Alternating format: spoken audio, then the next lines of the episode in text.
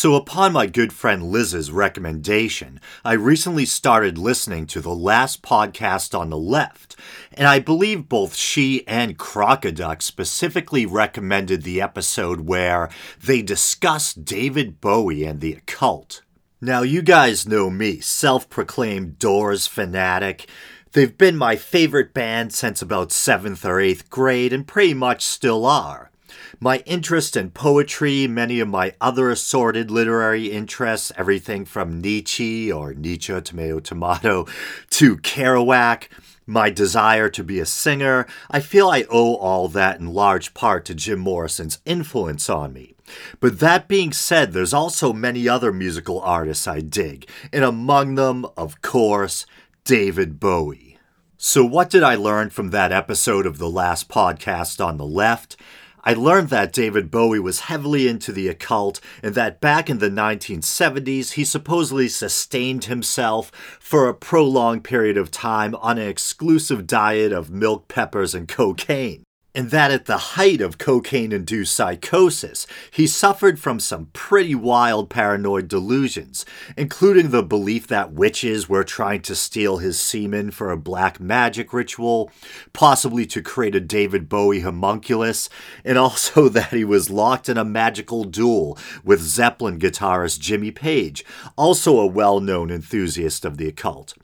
Both Page and Bowie had a fascination with notorious British occultist slash ceremonial magician Aleister Crowley. Page would even go as far as to purchase the infamous Boleskine house near Loch Ness, where Crowley once resided.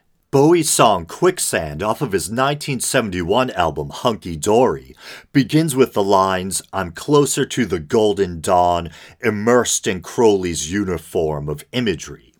Golden Dawn refers to the Hermetic Order of the Golden Dawn, an occult society to which Crowley had belonged. Quicksand also invokes the name of Nazi officer Heinrich Himmler. I'm living in a silent film portraying Himmler's sacred realm of dream reality.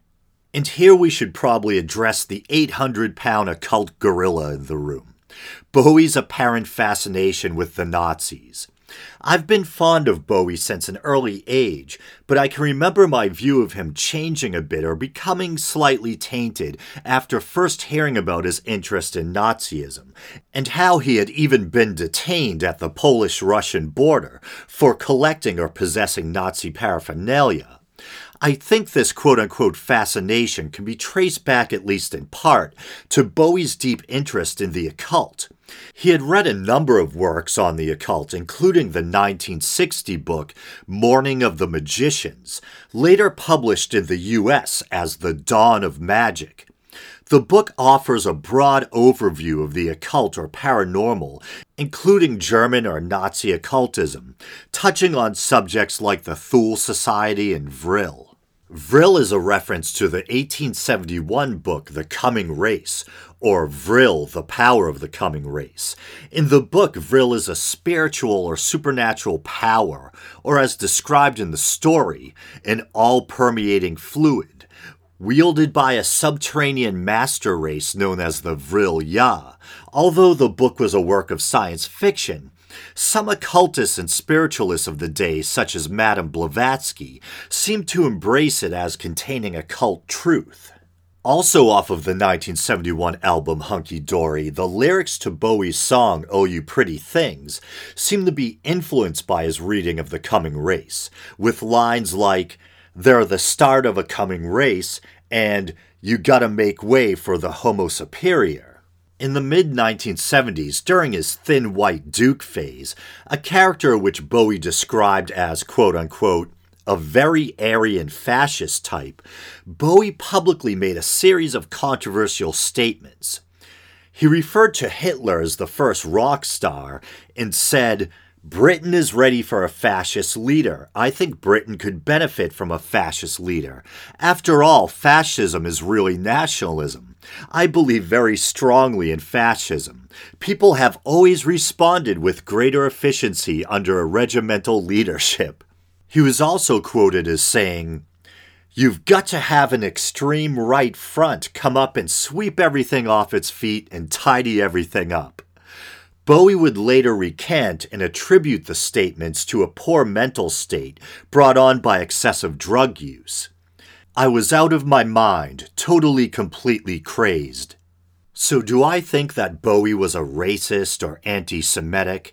No, I think it can probably all be chalked up to a combination of a fascination with the dark side or the occult and very regrettable statements made while unhinged on drugs and immersed in some pseudo fascist alter ego. Bowie would go on throughout the following decades to strongly denounce racism and fascism. His band Tin Machine's 1989 self titled debut album would actually be criticized by some critics and fans for being quote unquote too preachy for its direct anti fascist message. Strangely enough, during this Thin White Duke period, Bowie also had a heavy interest in Jewish mysticism and even references the Kabbalistic Tree of Life in the title track from his 1976 album, Station to Station. Bowie himself said the album is very much concerned with the Stations of the Cross, and that it's extremely dark, the nearest album to a magic treatise that I've written. Okay, so now how do I successfully segue from Nazis and the occult? Well, I will say that regarding Bowie's interest in the occult, you should definitely check out that episode of the last podcast on the left. They pretty much cover what I just covered and more, and in a much more humorous fashion. But now I'd like to leave the occult, uh, there's that segue, and discuss the other aspects of David Bowie's spirituality. So, Bowie was definitely a seeker, and as early as the 1960s, he was exploring an interest in other religions. In 1967, after months of studying Buddhism at Tibet House in London, he was told by a lama, not the animal, the other kind of llama with uh, a 1L. Well, I guess technically they're animals too, Homo sapiens. Anyway, the lama said, You don't want to be Buddhist. You should follow music. And in full disclosure, I found the following quote all over the internet but despite scouring the web, I couldn't locate the original interviewer context. But in 1975, so right around that Thin White Duke period, Bowie reportedly said, I felt totally, absolutely alone. And I probably was alone because I pretty much had abandoned God. In 1992, regarding his marriage to Iman, he said that he knew a quote unquote real marriage sanctified by God had to happen in a church in Florence. Then, in the same year, while on stage at the Freddie Mercury tribute concert, he knelt down and recited the Lord's Prayer before a television audience. When asked about this during a 1993 interview, Bowie said, I decided to do it about five minutes before I went on stage. Coco Schwab, Bowie's long term personal assistant, and I had a friend called Craig who was dying of AIDS. He was just dropping into a coma that day. And just before I went on stage, something just told me to say the Lord's Prayer. The great irony is that he died two days after the show. The power of prayer. Sorry, couldn't resist.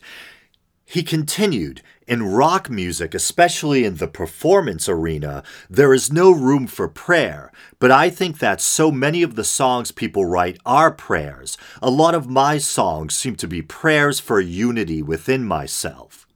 On a personal level, I have an undying belief in God's existence. For me, it is unquestionable. Then, regarding his earlier interest in the occult, he says, Looking at what I have done in my life, in retrospect, so much of what I thought was adventurism was searching for my tenuous connection with God. I was always investigating, always looking into why religions worked and what it was people found in them. And I was always fluctuating from one set of beliefs to another until a very low point in the mid 70s, where I developed a fascination with black magic. And although I'm sure there was a satanic lead pulling me towards it, it wasn't a search for evil. It was in the hope that the signs might lead me somewhere. There seemed to be a path inherent in Kabbalistic religion. There seemed to be a path that one could follow. And of course, it helped greatly that it was also drug induced. That really helped to blur the sense of reality of what I was getting involved in. Then while being interviewed about his 1993 album Black Tie White Noise, he said it was important for me to find something musically that also had no sort of representation of institutionalized and organized religion, of which I'm not a believer. I must make that clear. And here's a couple of quotes that really resonated with me as an agnostic atheist. In 2005, Bowie said, Whether God exists is not a question that can be answered. I'm not quite an atheist, and it worries me. There's that little bit that holds on. Well, I'm almost an atheist. Give me a couple of months. I've nearly got it right. Then, regarding his 1997 album Earthling, he said, It showed him the quote unquote abiding need in me to vacillate between atheism or a kind of Gnosticism. What I need is to find a balance spiritually with the way I live in my demise. And at first blush, that might seem a bit jarring, these comments expressing his atheistic leanings when juxtaposed or contrasted with his earlier sentiments about his certainty that God exists. But I think there's something very human and sympathetic about that vacillation between belief and the lack of it that he describes. On the one hand, I think it's understandable to look around at the world and say, whoa, how did all this get here? How did it all happen? There must be something behind it all. But it's also very understandable to look around at all the suffering, the lack of evidence, the man made nature of religion, the blood and guts of it all, and say, this is probably all there is. And it's all the result of natural phenomena, and it's probably just lights out afterwards. I think it's a part of the human condition, groping in the dark, trying to get at the truth, caught in a kind of tug of war between reason and wishing, and trying to make sense of it all.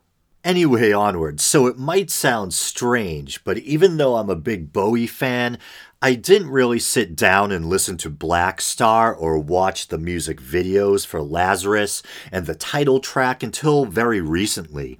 I think in my mind I was thinking, well, where else do you think that uh, Bowie's old stuff is so great that this isn't going to live up to it, and it just might make me think of his passing and bum me out.